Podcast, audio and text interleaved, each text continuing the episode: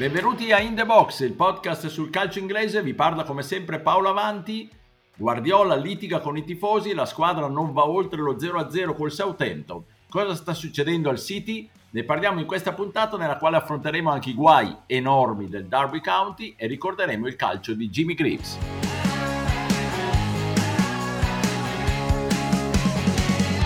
I would like to to come more people next next game on Saturday. We need the people next Saturday, okay. please, because we will be tired. I know the team from Ralph is uh, it's quite similar uh-huh. the way they play. Um, they are so so dangerous, good quality, and it's in a really important game uh, for us. So I invite to all our people to come next Saturday, 3 p.m. Tutto è nato da questa frase che avete appena sentito in cui Guardiola invitava i tifosi del City ad andare un po' più numerosi ad assistere alla sfida col Southampton. Da lì è seguita la reazione piccata del rappresentante dei tifosi Kevin Parker, a cui è di nuovo seguita la risposta sibillina di Guardiola che ha detto se dovessi diventare un problema per i tifosi mi farò da parte. A chiudere questa commedia lo 0-0 casalingo appunto contro il Southampton. Piccoli incidenti di percorso o preoccupanti campanelli d'allarme? Ne parliamo con i miei abituali compagni di viaggio, Stefano Cantalupi. Ciao Stefano. Ciao, bentrovati a tutti. E da Londra Pierluigi Giganti. Ciao Pierluigi. Ciao a tutti. Ma abbiamo anche un graditissimo ospite, niente meno che Roberto Gotta. Ciao Roberto, grazie di aver accettato il nostro invito. No, ma grazie a voi, di cuore davvero. Roberto Gotta, per i pochi che non lo conoscono, giornalista e scrittore, specializzato in calcio inglese, tra i suoi libri davvero di culto Le reti di Wembley, collaboratore di Sky sulla Premier League e anche voce di Dazon sul football americano, sport magnifico che io adoro. Roberto, vorrei chiederti dei Green Bay Packers, ma invece mi tocca chiederti del Manchester City. Come lo vedi? Come vedi questi incidenti di cui abbiamo parlato?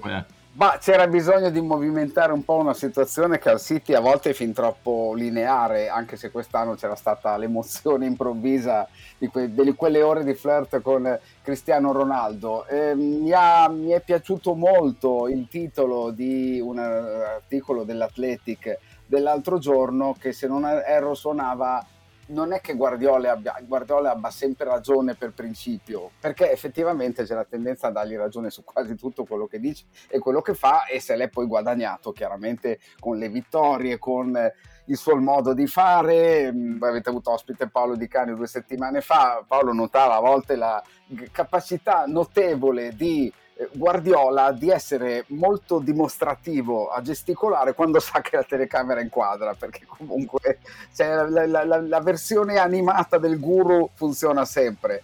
Guardiola aveva tirato un po' indietro le dichiarazioni, nel senso che aveva detto no, non ho mai detto che, ma in realtà aveva detto, perché aveva detto venite di più, sabato c'è una partita difficile, aveva ragione su quello della partita difficile, poi quando è stato messo un po' alle strette appunto è tornato indietro sul discorso no va bene anche 85-100 e era una cosa che si poteva evitare da tutte le parti perché le sue ragioni ci sono ci sono anche le ragioni molto razionali del presidente dei, dei tifosi che ha detto non tutti hanno i soldi per venire sempre poi sappiamo che c'è un po' di ostilità dei tifosi del City verso la Champions League, verso la UEFA, che è una cosa che fa sorridere, che però esiste. Certo. Stefano, tu che ne pensi? Ma io penso che i cicli finiscano, forse quello di Guardiola ancora non è proprio alla fine, però ha già dato qualche segnale, qualche smagliatura, insomma. Allenatori, basta guardare i video di Guardiola quando parla con i giocatori in spogliatoio, al di là poi di quello che si vede sulla linea di bordo campo durante le partite.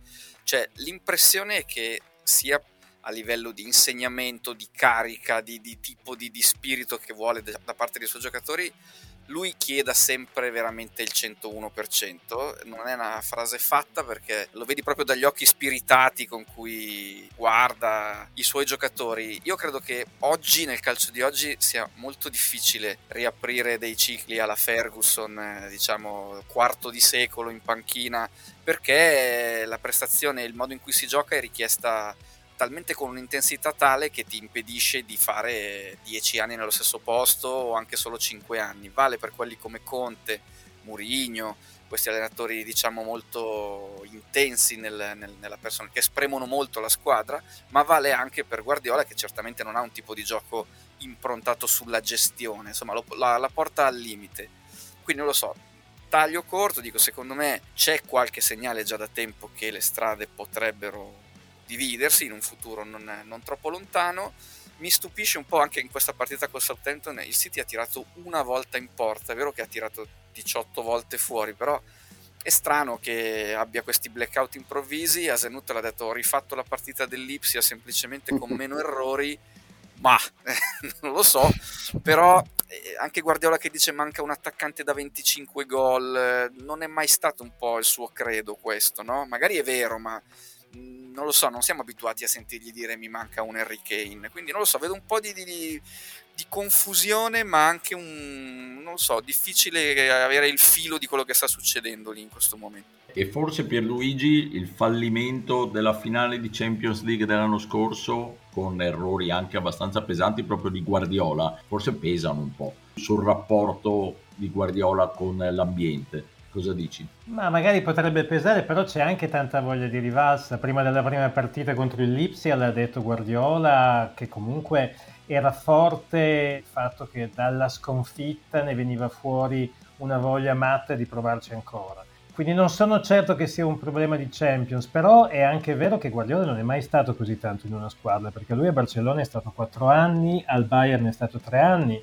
al City è già dal 2016, quindi siamo già a quota 5, per cui eh, non mi stupisce che comunque nei migliori rapporti a un certo punto qualche problema viene comunque fuori. Secondo me avrebbe potuto tranquillamente evitare quello che ha detto, non, non ne vedo i motivi anche perché è andato a toccare un nervo tipicamente scoperto del City, per cui i tifosi avversari non per niente lo chiamano l'empty Head invece dell'Etihad. No? Francamente non, non, ho capito per quale motivo abbia fatto un'affermazione del genere, tanto più che in campionato quasi sempre l'Etihad è praticamente al 95% della sua capienza. Il problema, come giustamente diceva Roberto, è piuttosto in Champions dove i tifosi mancano. Quindi francamente non l'ho capita l'uscita di Guardiola.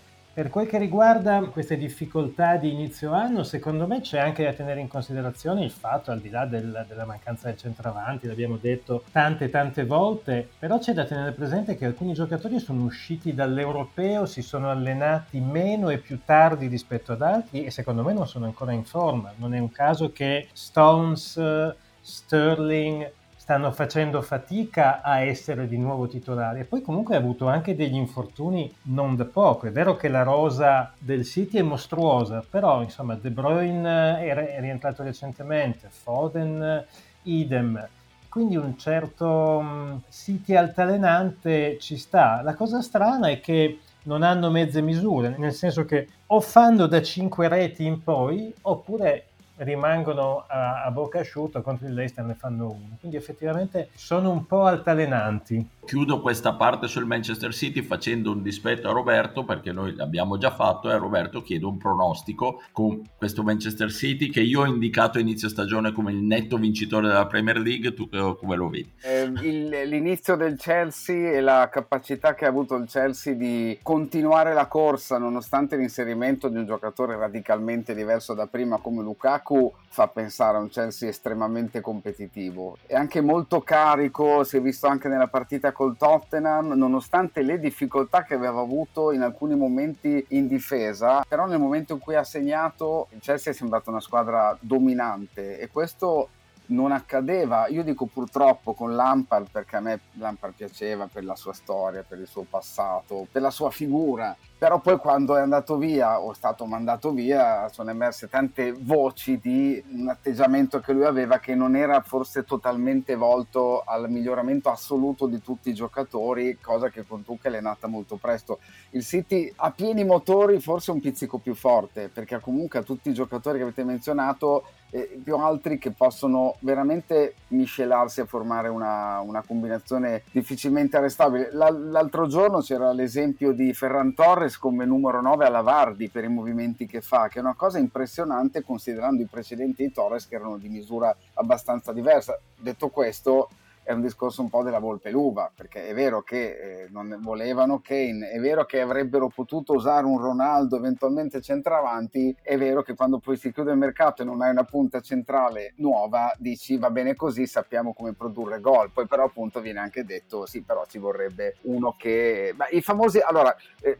Solskjaer aveva detto io non ho nessuno che faccia i gol sul, sul rimpallo a un metro dalla porta, il City fa quasi tutti i gol, non sul rimpallo ma uno o due metri dalla porta, quindi manca magari un, una punta alla Kane che venisse anche verso, verso la palla e tirasse da fuori, cosa che Agüero ogni tanto faceva in effetti.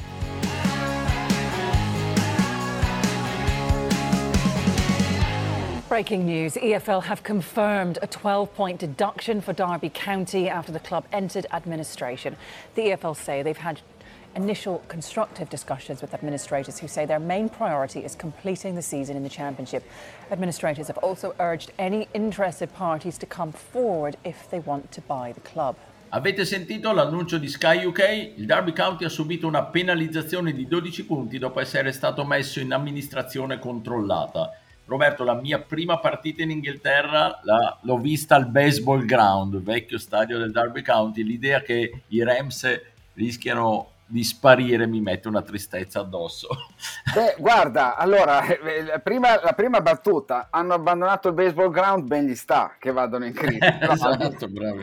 Al di là di questo, che perché poi ricorderete tutti che il baseball ground è uno stadio molto inglese, non aveva il prato, per tante esatto. stagioni il prato praticamente non esisteva, ci sono i famosi video su YouTube in cui c'è una massa uniforme di, di fango che rendeva anche... Il famoso episodio mi sembra del dischetto del rigore ridipinto perché era sparito anche quello. Vabbè, a parte questo, eh, beh, sono qua tanti anni che c'è crisi, eh, accentuata dalla pandemia, c'era stata la vicenda simile a quella dello Sheffield Wednesday dello stadio venduto e affittato, quindi venduto al proprietario e riaffittato. Il proprietario continuava a dire sì, le cose vanno malino, ma ce la faccio, evidentemente a un certo punto non ce l'ha più fatta.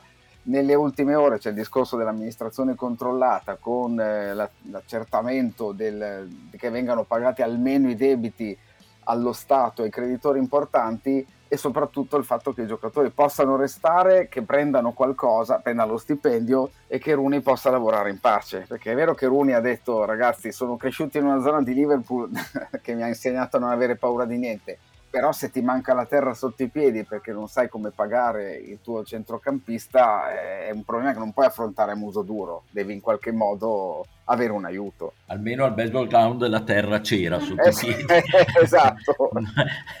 Stefano, a proposito di Rooney, insomma, era stato criticato, il nostro Pierluigi era stato implacabile, però in qualche modo aveva rilanciato la squadra è coinvolto nel progetto, adesso pare che abbia pagato anche di tasca sua la trasferta, l'ultima trasferta del Derby County, ne sta uscendo piuttosto bene lui individualmente, no? No, ne sta uscendo piuttosto invecchiato, cioè sì, sì, eh, sembra a 5 anni meno di me, sembra mio zio. Vero, vero, vero. Non so cosa sia successo, ecco, forse anche coi capelli non è andata benissimo nei, nei vari, diciamo, tentativi di, di, fissarli e sicuramente ha avuto una vita a 300 all'ora sia in campo che fuori. Però mi piace in questa versione un po' alla Pellissier che sta mettendo insieme a, a Darby perché il gesto è stato niente male, quello di pagare per sé, per tutti i componenti dello staff, le trasferte ed è un segnale che scartabellando un po' tra i forum di tifosi dei Rams è stato sicuramente apprezzato. Sta facendo forse di più di quello che pensava lui stesso di dover fare lì, perché probabilmente pensava di andare in una piazza dove poi avrebbe fatto esperienza in vista domani magari di un approdo anche in Premier League come allenatore, nonostante lo scetticismo di Pierluigi che sicuramente lo deve aver zavorrato non poco, e invece si trova a fare un po' tutto, cioè il punto di riferimento, il capopopolo, il, il trascinatore, addirittura è lui che chiama eventuali investitori a muoversi entro la fine dell'anno perché sennò poi a gennaio è terrorizzato che gli smantellino la squadra. Quindi un Rooney a tutto tondo perché poi è vero, meno 12 però il Derby a meno 2 in questo momento, quindi sta facendo un campionato tutto sommato più che dignitoso per quella che è la situazione. Certo è brutto vedere la Championship leggendola dal basso col Derby 24esimo e Nottingham Forest 23esimo, mentre invece magari altre realtà cominciano a rivedere la luce, penso al Coventry insomma che, che era parecchio tempo che non si vedeva con odore di, di, di Premier League, penso addirittura al Luton con cui, mi sta simpatico per motivi aeroportuali, diciamo, cioè vederlo vedere una squadra di questo genere a metà classifica in Championship non è, non è niente male. Non lo so, a Rooney auguro di riuscire a, a sopravvivere meglio di quello che è capitato ad altri della sua generazione in panchina in questo momento. Parlava di Lampard prima Roberto, ovviamente Lampard ha già assaggiato panchine più di vertice però insomma eh, da qui secondo me potrebbe uscire anche come dire maturato, irrobustito e pronto per una panchina più tranquilla. E Luigi invece a te impedisco di parlare di Rooney e approfittiamo, approfittiamo, invece di questo discorso sul Derby County, l'accenno al Nottingham Forest di Stefano per fare un rapido punto sulla Championship. Sì, volevo solo aggiungere non su Rooney ma sul Derby County che c'è anche il macigno degli ulteriori nove punti di penalità che potrebbero arrivare a causa di irregolarità nei bilanci per le stagioni dal 2015 al 2018, perché la, la, Football League richiede che in un triennio ci sia una perdita massima di 39 milioni di sterline e sembra che il, il Derby County sia fuori da questa forchetta, per cui potrebbe essere addirittura peggiore la situazione. Come dicevi tu, insomma, se, se, se a Derby non si ride, eh, insomma, a, Nottingham si piange ugualmente, perché comunque sappiamo che il Forest è un rivale storico dei bianconeri insomma, con quattro punti in uh, classifica dopo otto partite la situazione non è assolutamente buona nemmeno per i Reds che hanno dato il ben servito a un tecnico che a me piaceva parecchio come persona soprattutto che è Chris Hutton. Hanno fatto una partita con Steve Reed come caretaker e adesso si sono affidati a Steve Tu perché l'altro anno ha fatto bene con, uh, con lo Swansea quindi secondo me riuscirà a tirarli su, però insomma, il Forest è una squadra che ti aspetteresti in Premier, non certo impegnato per evitare la retrocessione in, in League One. Quindi questo nei bassi fondi della classifica. In alto invece che cosa succede? Beh, le prime tre posizioni sono occupate da tre favorite della vigilia perché sono il Bournemouth, il, il, West Bromwich e il Fulham. Le prime due sono imbattute, le uniche due imbattute in eh, Championship. E invece la palma della sorpresa, lo diceva giustamente Stefano, finora è il Coventry City che è in quarta posizione. È chiaro che siamo ancora all'inizio, tante cose possono succedere, però devo dire che mi ha stupito vedere una formazione che già l'altro anno comunque aveva fatto discretamente trovarsi in questa situazione. Ci sono invece delle squadre da cui mi aspettavo di più che stanno faticando tanto. Uno è il Boro dell'inossidabile Neil Warner, l'altro è lo Sheffield United quest'anno passato a Slavisha Jokanovic che sta facendo anch'esso fatica anche se è andato a un passo da riuscire ad arrivare nelle migliori 16 di Coppa di Lega contro il Southampton e male anche lo Swansea che quest'anno è allenato da Russell Martin ex difensore del Norwich che è addirittura quartultimo.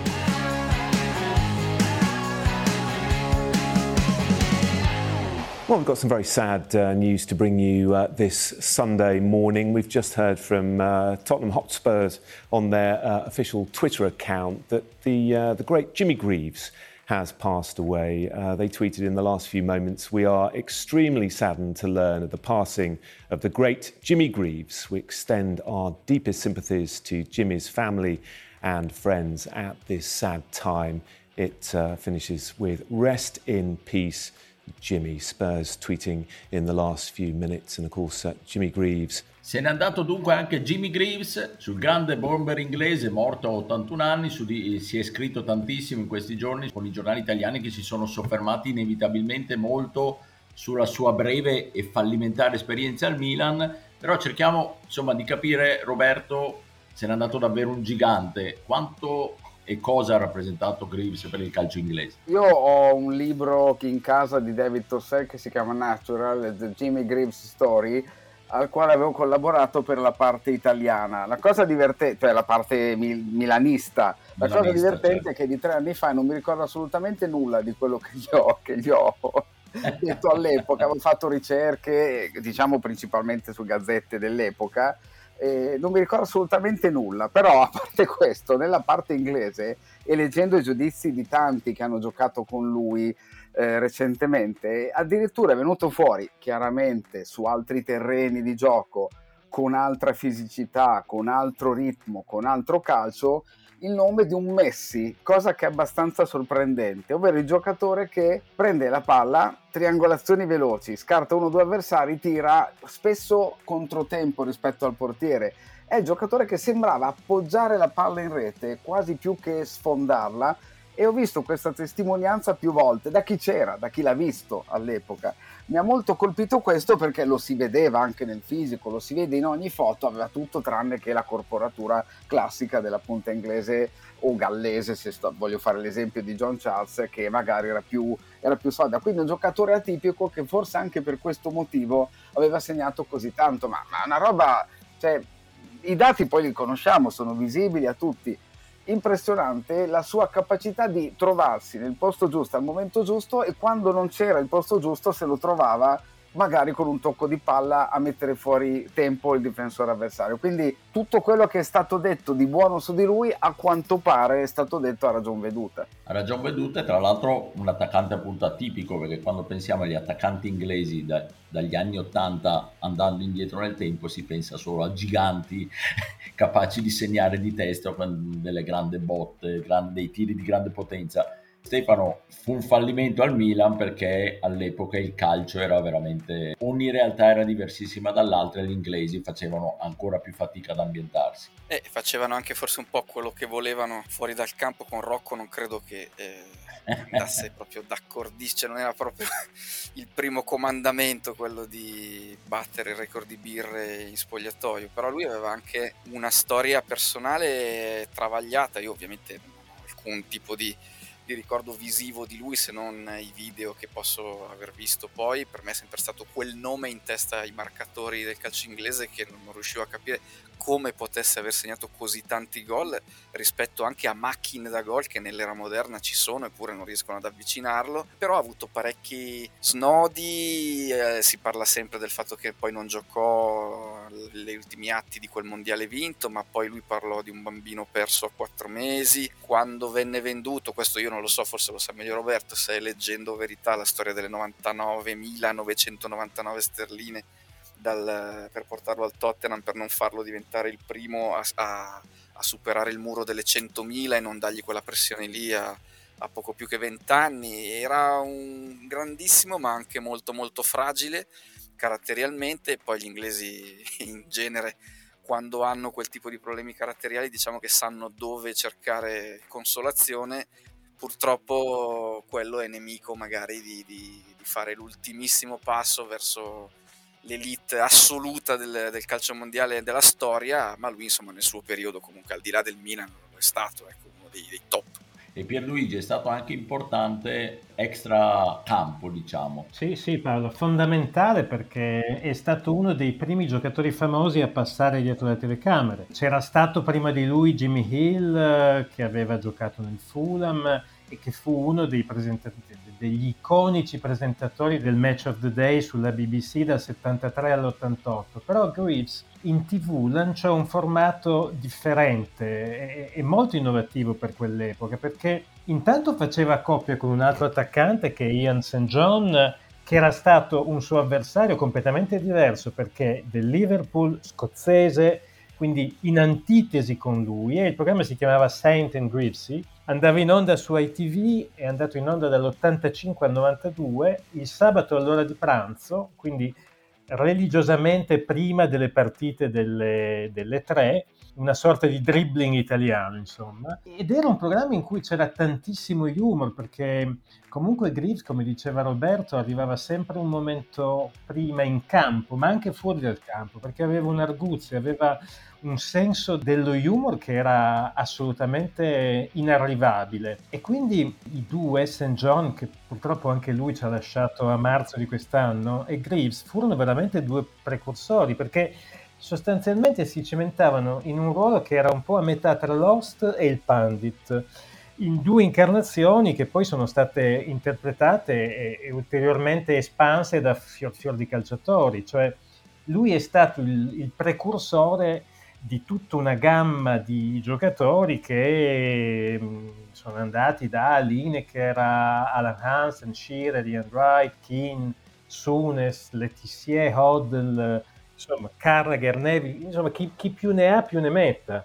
E, e, quindi secondo me gli va anche dato credito, perché questa è una cosa secondo me assolutamente importante. Bene, consigliamo a tutti i nostri ascoltatori più giovani di andare su YouTube a vedersi un po' di queste perle, sia i gol che sì. faceva in campo che in tv, vero Roberto? Teniamo un po' in vita il ricordo e la storia di questi sì. grandi personaggi. Sì, sì, anche perché poi, come è stato ricordato nei giorni scorsi, eh, Greaves non voleva fare il TV e venne convinto da questo producer di un programma che inizialmente andava in onda solamente nelle Midlands e aveva anche paura che nelle Midlands non gradissero un, un accento londinese, quindi ha, ha saputo anche superare quello. Poi ricorderete tutti, ovviamente, è diventato famosissimo l'episodio in cui Donald Trump fece il sorteggio di una partita, di un turno di Coppa di Lega in presenza di, dei due.